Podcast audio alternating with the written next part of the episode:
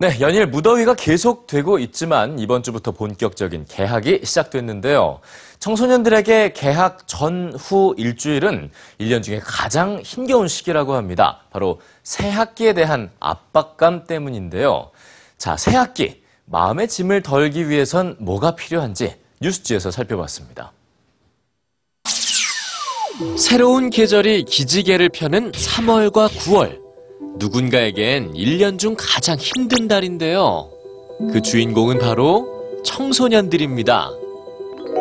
작년 우리나라 청소년들이 소셜미디어에 올린 16만 1,581건의 게시물을 분석한 결과 3월과 9월이면 급증하는 게 하나 있었습니다. 바로 우울과 관련된 내용이었는데요.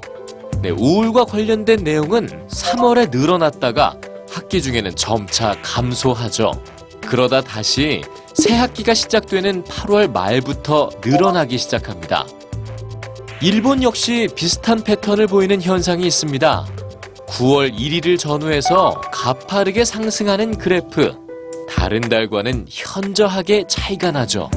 이 그래프가 말해주는 건 청소년 자살자 수입니다.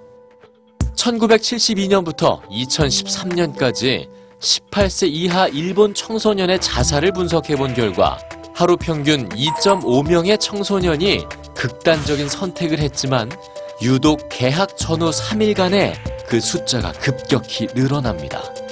새학기에 대한 압박감과 스트레스가 얼마나 크고 견디기 힘든지 짐작할 수 있는 부분인데요.